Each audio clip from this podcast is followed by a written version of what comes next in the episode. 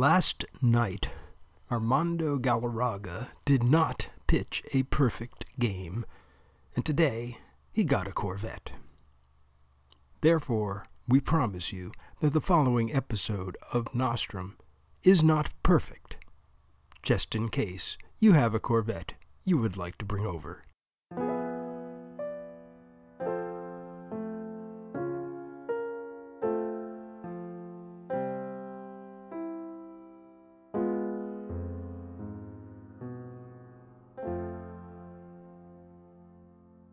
Nostrum, the high school debate soap opera where deontology is more than just an idea, it's a rebuttal, by Jules O'Shaughnessy and the Nostrumite, narrated by Jim Menick, Series 2, Episode 18 Friends, Lovers, and Enemies. When they were in the same state and at the same debate tournament, which happened about once a month, Kennergy Alawala simply could not keep his eyes off Tucker Gallstone. He would look at her mostly when she wasn't looking at him, when she was bent over her computer working on her cases, which was about half of her waking life.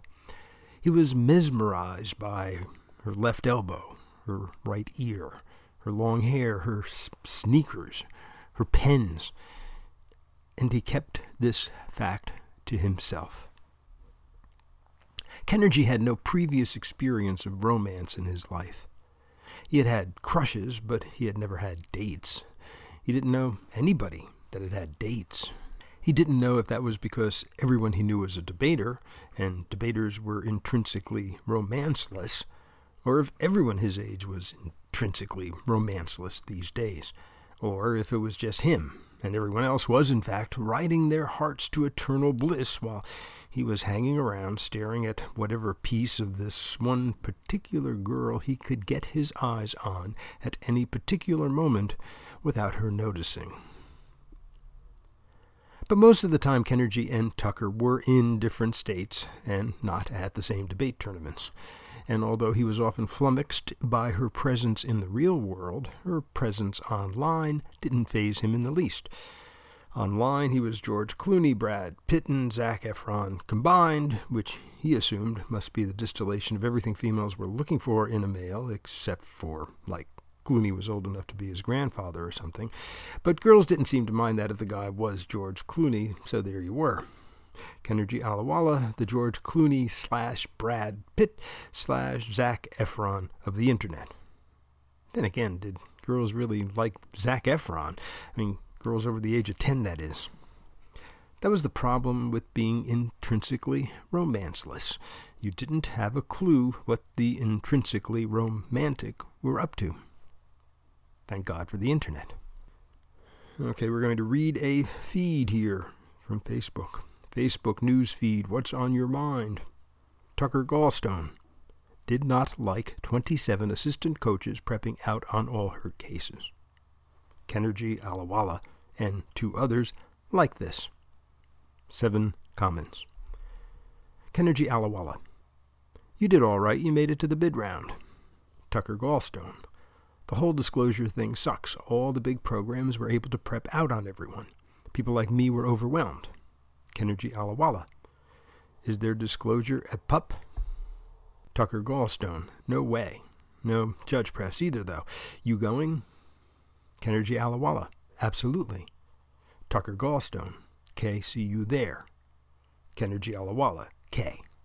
Young people today, saving 50% of their life's blood instead of writing OK, just write K. What can I say? What Kennergy didn't add was that while he was seeing her, he'd be completely lovesick. He wouldn't miss it for the world. At exactly midnight, registration closed for the Pupperoni. The tournament had been nearly filled up for weeks, and some divisions had even had waiting lists. In the period between opening registration and its automatic shutdown, Dude Firm Guns hadn't given it much thought. The FirmGuns.com program ran perfectly well of its own accord. It didn't need him puttering around in it. When the announced closing time rolled around, No one other than he would be able to access it. And more importantly, that was the point at which he'd start roaming through the data, looking for problems like repeated entries and bogus judges, and he'd start calling out the coaches who had caused those problems. His favorite portion of the program was the part he called shenanigans. Hit this button, and a list of potential scoundrels appeared in a PDF neatly deposited on his computer desktop. He loved nothing better than combing through the shenanigans. It was more fun than the actual tournament. Do me a favor, Dude said aloud.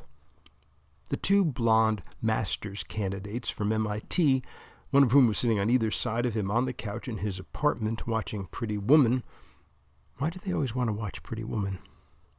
On the 52 inch plasma screen, each with a chocolate martini in hand, turned to him. Sure, the one on the left said.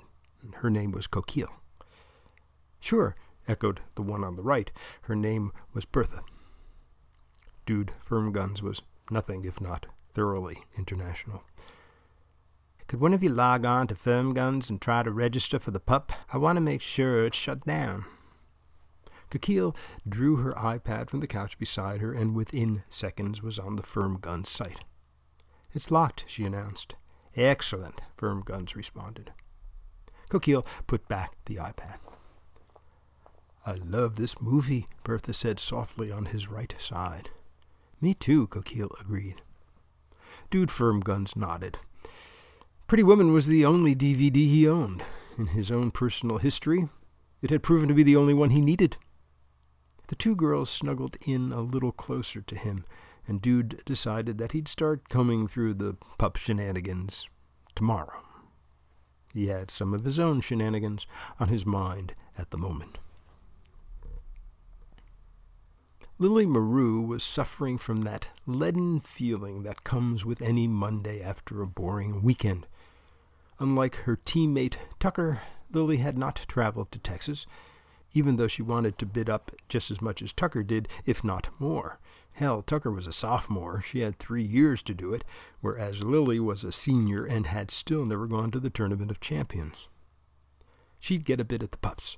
She was sure of it. Then one more after that. She was going to finish night and day with a bang. And then she would go to somewhere. As Lily dropped herself into her seat in Mrs. Melanzana's AP Physics class and the bell rang, she noticed that the teacher was staring at her as if she had three heads, or maybe four on a good day. The woman's eyes narrowed, and then, catching herself, she launched into the day's lesson. Lily took furious notes on her laptop. She liked physics, plus she had no choice but to get a five on the AP for whatever college she was going to, even though the test came in May after she'd already, hopefully, have been accepted somewhere. She had nightmares of getting into somewhere decent and then screwing up and them changing their minds, and then she'd be thrown out before she started. Lily was a Class A worrier. For the next forty minutes or so, the class watched as Mrs. Melanzana, who was far from the world's greatest teacher, but who at least understood the subject she was teaching, which was more than you could say of some of her colleagues, went on about various forces, drawing lots of formulas on the whiteboard and soliciting help from the class, usually the people least likely to provide it, in solving them. Finally, when the class was over, the bell rang and everyone filed out in the orderly, peaceful fashion of soda escaping from a shaken can popped open on a very hot day. Mrs. Melanzana pulled Lily aside as she tried to make her exit in the confusion. Lily, she said, standing by her desk. Lily stopped. Now what? She hadn't been to any debates yet, so she hadn't missed any classes, so it was too early for Melanzana to be on her for that. Yes, the girl asked. I got your college application. Lily looked at her. College application? What did Melanzana have to do with Lily's college application? And for that matter, what college application? Lily hadn't applied anywhere yet. I really don't understand, the woman went on. Lily didn't understand either. She just looked at her. You'll be able to get into a top school, Melanzana continued. I don't understand why you've put in for early admission to Upper Schmagegi Community. I'll recommend you, of course, if that's what you want, but I think you should have waited. Lily stared at her. Upper Schmagegi Community College? Early admission? I guess you are guaranteed to get in, of course, Mrs. Melanzana said, sitting down in her chair behind her desk. But I expected so much more of you. Lily remained speechless. Upper Schmagegi? Uh, I, um. Nothing wanted to come out of Lily's mouth. She blinked a couple of times. I don't think that's right, she finally managed to say. I don't think so either, Melanzana agreed, although she wasn't literally agreeing to what Lily was thinking. What Lily was thinking was that she had not applied to Upper Schmagegi, and she had no intention of applying to Upper Schmagegi, and, and, and students were pouring into the room for the next class. I've got to go, Lily said. Mrs. Melanzana nodded, and Lily turned and pushed her way through the incoming students and headed for her next class. Upper Schmagegi Community College, what the hell was that all about? During her next class, she'd go online and find out. The wireless system at Night and Day was new this year, and it limited students to about three websites any site that they might actually want to visit was off limits. Any site that they couldn't care less about was on the recommended list, with the exception of Wikipedia, which to many students was the mother's milk of education. At its inception, most teachers had scorned the online encyclopedia as a repository of misinformation and half truths, but it had evolved into the number one source of virtually everything, um, misinformation and half truths notwithstanding.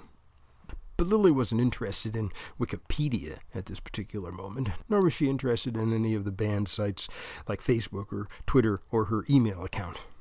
Using the Google search bar, she navigated over to the homepage of Upper Schmagegi Community College. Mr. Mizuguchi, the English teacher, was rambling on about the Red Badge of Courage, which Lily had read three years ago and which she considered the quintessential crappy book they made everyone read in English class. Since Lily had already had two previous English classes with Mizo and aced them both, he didn't care whether she paid attention during class or surfed the internet or whatever it was that tickled his fancy. Although, like most teachers, he preferred to delude himself into thinking that all the students in his class with their computers open were busily taking notes of his every precious utterance. As if. The home page of Upper Schmagegi, which Lily had never seen before, made the school look like any other college grassy quad, classy chapel, multicultural students studying and playing frisbee at the same time.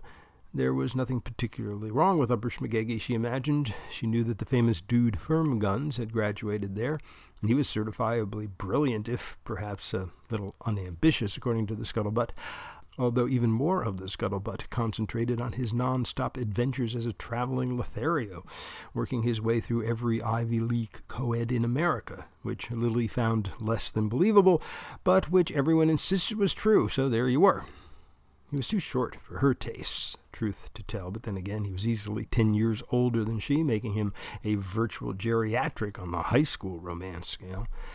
Whatever. The thing was, how had Upper Schmagegi come to believe that she wanted to get in, with early admittance, no less? Aside from her tenuous debate connections to Dude Firmguns, with whom she had never exchanged two words in her entire life, she had no idea. She stared at the page. There was a login box asking for her email address and password. A thought occurred to her. She entered her email, then hit enter. No luck. It asked her for her password. It also asked if she had forgotten her password. All right, let's pretend she forgot it. She hit that button and was told that her password would be sent to her email.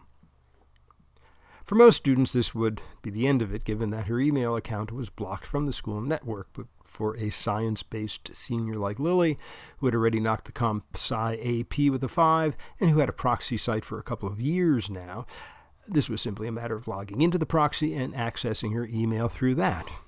A lot of filtering software was wise to elementary proxies, but Lily's was neatly buried in a hack she had picked up from an MIT junior who had judged for Knighton a couple of times and who had subsequently hung around with the team and just oozed geek information. So within a minute, she was reading her email from Upper Schmagegi telling her that they had received her request and reminding her that her password was, oh, my God, that son of a son of a son. Lily's blood pressure doubled in roughly three seconds, and it was all she could do to stay in her seat and not walk across the room to where he was sitting and commit a most deserved murder. Lily's password for Upper Schmagegi Community College was Hope Boy. Damn him. Lily took a deep breath. Okay, she would handle this, one thing at a time. She navigated back to the college site, logged in, and went to her account. Sure enough, she was definitely requesting early admission and had noted Mrs. Melanzana as her main contact, which of course was ridiculous because the contact was supposed to be an administrator so that they could acquire Lily's transcript, but that was beside the point. Lily clicked a few buttons and turned off the admission request and then went to her account and changed the password to prevent that idiot from trying this again. Lisa was still in the middle of Red Badge of Courage when Lily finally looked up from her computer. She had solved the mystery and ended the immediate problem, but this was a breach beyond anything she might have expected. You don't mess around with other people's college admissions, and you especially don't mess around with Lily Maru's college admissions. Okay, she wasn't finished yet. One more thing. She bent down to her computer and using her proxy logged on to Twitter. She typed in a very simple one line tweet, all in caps. You realize, of course, that this means war. Well, Kennergy looked Tucker in the eye at the pepperoni. Is there really a master's candidate at MIT named Coquille? Should Lily reconsider and simply go to Upper Schmagegi and get the whole damn thing over with. Have they tried to stop the oil leak by stuffing it with old episodes of Nostrum? Are North and South Korea considering taking their act on the road and calling it Law and Order 38th Parallel? The answers, my friend, are blowing everywhere, but in our next episode, if Prince of Persia is the best you can do, Hollywood, we are in serious trouble, or Al and Tipper, not Al and Tipper, Say it isn't so. Say it isn't so.